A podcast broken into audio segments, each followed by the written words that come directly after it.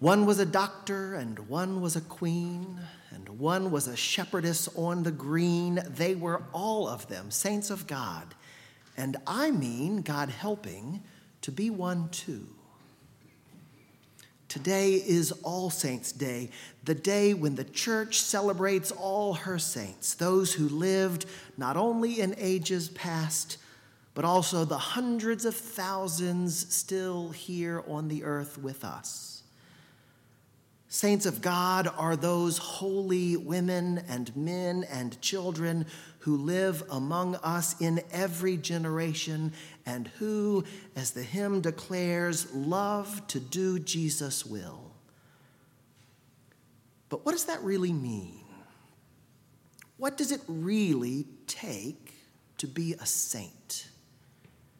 How much do you really have to love doing God's will? In today's gospel lesson, Jesus describes a way of life that we often associate with sainthood. Blessed are the poor in spirit. Blessed are those who mourn. Blessed are the meek. Blessed are those who hunger and thirst for righteousness, the merciful, the pure in heart, the peacemakers, those who are persecuted. Isn't that what sainthood looks like and sounds like? Meekness and mercy, persecution and poverty of spirit. But how will even our best intentions ever get us to that remarkable vision of holiness? What could ever make the hymn we sing about wanting to be saints of God, about meaning to be saints of God, what could make that hymn something more than a Sunday school pipe dream? We can take heart in knowing that Jesus' words aren't a prescription for holiness. Jesus' teaching isn't a recipe for sainthood.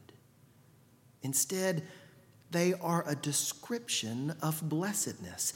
They are the characteristics of God's favor. These words describe the people and places where God and God's salvation are to be found.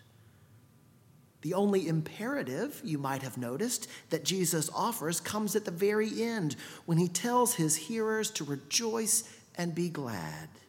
All the rest is a description of what Jesus sees among God's holy people. It might sound strange to you and even to me to hear a preacher say it, but those of us who want to be numbered among God's saints aren't supposed to go out and pursue a mournful countenance or purity of heart. In fact, as Christians, we believe exactly the opposite. That saints of God are not holy people whom God claims for his own, but ordinary, flawed, and sinful people like you and me whom God claims for his own in order that they too might be made holy.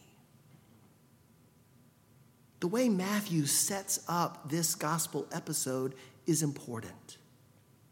Right before this passage starts at the end of Matthew 4, we see that Jesus' popularity has undergone a meteoric rise.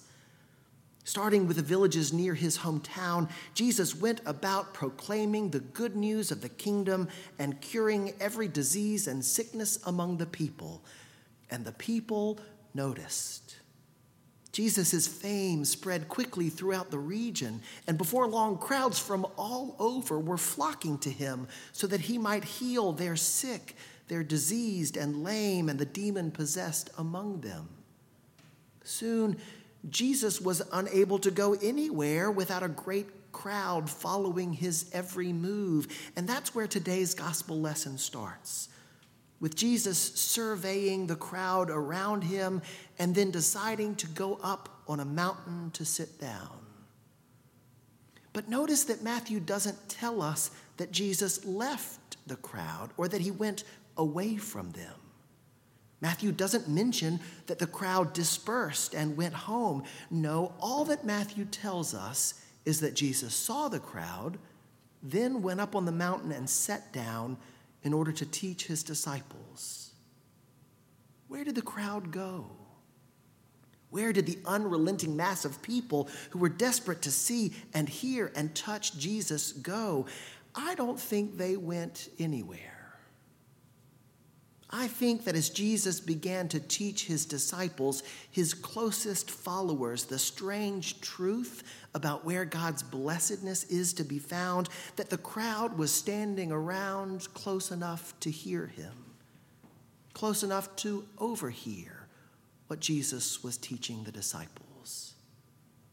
I like to imagine that that crowd, that group of people who had been impressed by Jesus' wonderful ministry, but hadn't quite understood what Jesus was all about, I like to think that they heard these strange words, and that at least a few of them heard them as an invitation to see the world through the strange eyes of Jesus.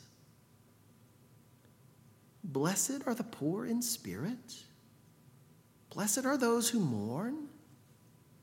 Blessed are the meek and the merciful, those who yearn for righteousness and suffer persecution. In what bizarro world is any of that true? In this world, Jesus tells us, when we finally see the world as God sees it. Jesus did not come to the earth in order to win any political campaigns or to start any religious institutions. He came in order that we might be saved from our sins and might be reconciled to God and to one another. That kind of work, God's work, doesn't happen in places where people have everything figured out. It's not noticed in communities where everyone already has all of their needs met. It's not celebrated in households where prosperity insulates the members from the brokenness of the world. No, God's salvation, God's blessing, and God's favor come to those who are desperate for it. And Jesus came to the world to show us that truth. Jesus is the one who reveals strength in weakness and salvation through sacrifice. He is the one who welcomes the outcast and lifts up the downtrodden. He's the one who shows God's love for the unlovable and God's blessing among those whom the world holds in scorn. He is the one who dies a shameful death so that sinners like you and me might have everlasting life. That's what it means to be a disciple of Jesus. That's what it means to be a saint of God, to see the world through those eyes. Being a saint of God is not about being an example of holiness for all the world to admire.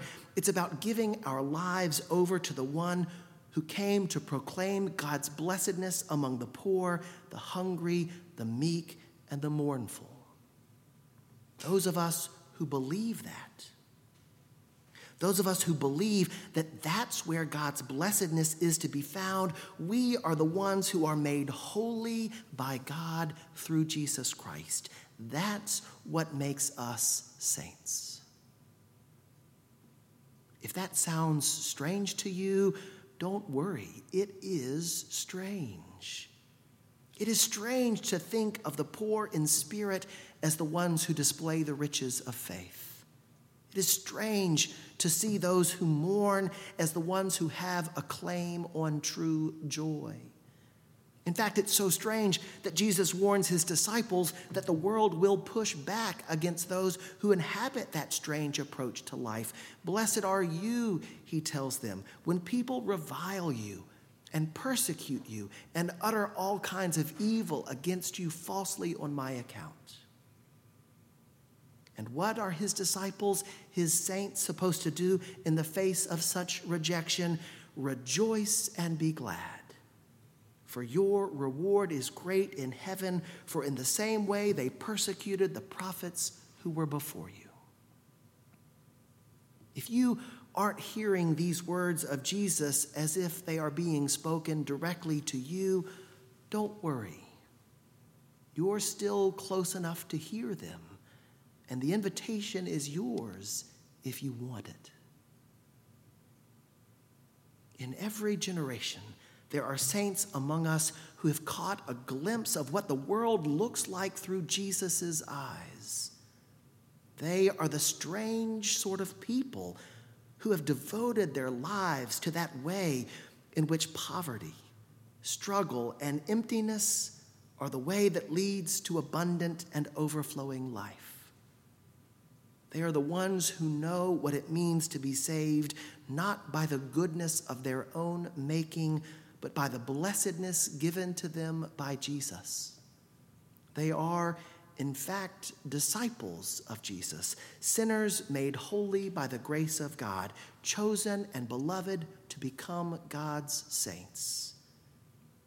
And there's not any reason, no, not the least, why we shouldn't be one too.